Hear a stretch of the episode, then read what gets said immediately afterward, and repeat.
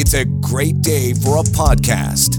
Once again, here he is, John Oakley. In the legal profession, where 700 uh, signatories to a letter out of, well, Toronto Metropolitan University. Uh, it had academics from TMU as well as Osgoode Hall Law School and uh, many people within the faculties suggesting that uh, they're being hard set upon because they've taken a, a pro Palestinian position. And as a consequence, uh, they're being vilified for that, being accused of anti Semitism, et cetera, et cetera. You kind of know the drill. Uh, and they've written a letter uh, in response to what they call the pervasive repression of speech and scholarship on Palestinian liberation. They say law students and lawyers are being threatened with academic sanctions and job loss for advocating against Israel's atrocities in Palestine. Well, Joe Neuberger is within the law profession. He's Global News' legal expert and practices with Neuberger and Partners Criminal Lawyers. He's joined us on the line to give us his perspective on the matter. Joe, always a pleasure. Good afternoon. John, thank you very much. I brought extra blood pressure medication for this one. All right. Uh, so, is your hair on fire over what the students and the faculty, uh, you know, these law professors and academics from, as I said, Osgoode Hall Law School up at York and TMU and all the rest of that. Their claim is that they're uh, facing some kind of harsh opprobrium because they're just taking uh, a position that's, you know, uh, sympathetic yeah. to the Palestinians. Okay, so I need a couple of minutes for this. So if if they were simply saying, you know, uh, that they're in support of the Palestinian struggle for a two-state solution, for autonomy and independence, for a ceasefire, and to address, you know, other perceived issues related to human rights violations, we can stop there. But the lecture that they are giving all of us is that they, and I'm specifically looking at the letter, we reject the notion that it is anti-Semitic, hateful, or illegitimate to contextualize the October 7, 2023 attack. I'm going to stop there for a moment. I don't know how you contextualize the rape of women and then murdering them, the um, butchering of toddlers and babies, some of which were still alive when they had their hands cut off, or other babies which were beheaded after they were killed, and um, other horrific acts, including burning a mother and daughter alive in the house. I need somebody with some degree of sanity to explain to me how you contextualize that type of violence. How are the feminists in these law schools and these groups condoning that it is contextualized to rape women and then murder them and to kill innocent children in front of their parents? It then goes on to say, we reject the notion that it's anti-Semitic, hateful, or illegitimate to express our support for Palestinians in the, of, in, in the face of Israeli apartheid and genocide. I'm going to stop there. They have adopted language when it comes to uh, apartheid and colonization from what was claimed against the West and the, and the United States and the UK for colonizing nations. Israel was created in 1948 by the UN.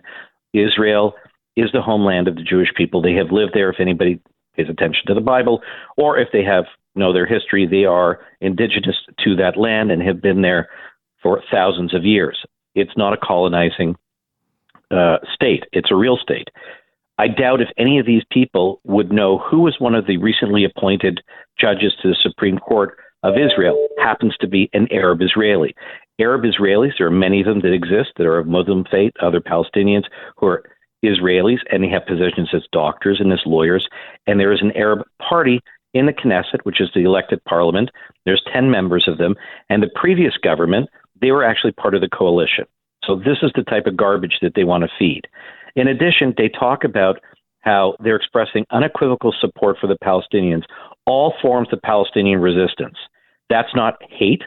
That is not, in their minds, anti Semitic, which is insane. And then they go on to say that Israel is not a country, it's a brand of settler colony. They have further stated and re emphasized that Hamas really are resistance fighters and and have endorsed the language of from the river to the sea, which is the elimination of Israel. I don't know any other way to take it but being anti Semitic and hateful to Israel and to the Jewish people. With Joe Neuberger, uh, Global News' legal expert, on this letter that was penned by the people who are advocating, they say, uh, Palestinian, a pro Palestinian position. But you pointed out, uh, obviously, when they talked about uh, contextualizing, I'm kind of flummoxed by that one as well, uh, as you point out, you know, feminists. And there are some amongst the signatories to this letter uh, that they can't reconcile this with their own belief system or values that they've stated previously. It doesn't make any sense to me. Uh, they say that l- lawyers are openly advocating on social media to blacklist law students and lawyers who have voiced support for Palestine. Uh, is that really what's going on, or no. is it something more egregious? Well, it, it, it, if if it was support for the Palestinian people, nobody would ever black. That's been going on for a long time. There's been this divide in anti-Semitism that's been existing for a long time. Nobody's blacklisted. It's particularly this type of letter and this type of language where they're where they're saying we reject the notion that it's anti-Semitic, hateful, or illegitimate to express support for Palestinians in the face of ongoing, etc., and support for any and all forms of Palestinian resistance. It is the particular support for terroristic acts for the support of Hamas, which is a terrorist organization. This is, in fact, a crime under the Criminal Code of Canada to support a terrorist organization. Hamas is designated as a terrorist organization. So it is the direct um, attack at the legitimacy of Israel, the support for the river to the sea, which is the elimination of the Jewish state, and frankly, justifying murder of women and children in the most brutal and horrific way. There's no way that a normal, sane individual could take this in any other fashion. And therefore, I think it's appropriate for other law firms and lawyers to say, we don't think these people are appropriate to either teach our children or to be members of our law firm.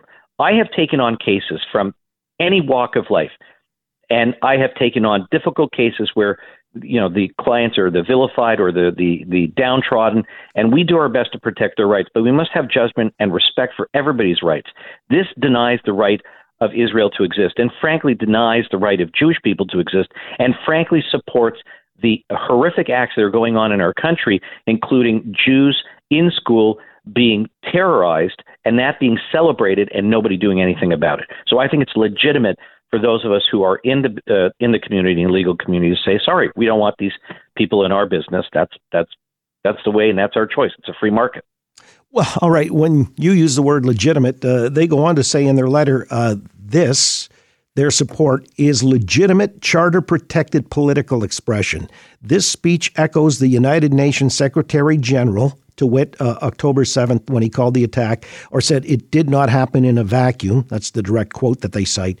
The executive director of Jewish Voice for Peace, uh, the Israeli government has lost any semblance of humanity as they wage a genocide against the people living in Gaza, quote unquote, and numerous UN General Assembly resolutions affirming the right of the Palestinians to resist their demise.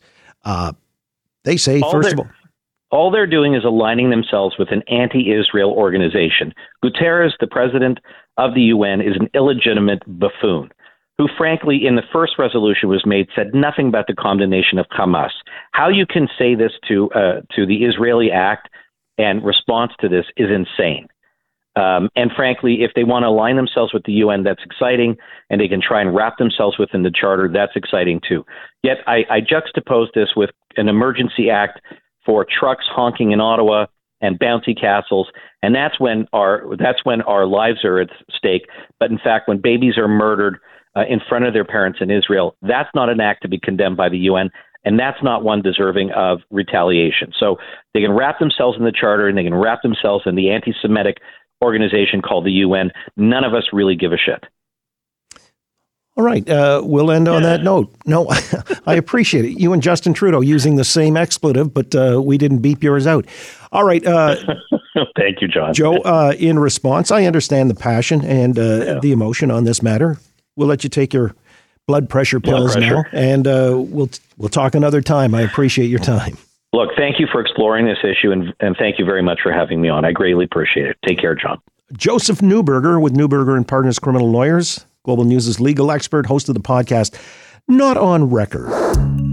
Listen to the John Oakley Show live each weekday afternoon from 3 until 6. If you live in the Toronto area, just turn that AM dial to 640 and listen anywhere on earth 24 hours a day by going to 640toronto.com. Follow on Twitter at AM640 Oakley. You've been listening to A Curious Cast. New podcasts and shows are debuting all the time. So check back often to see what's new in the Curious Cast library.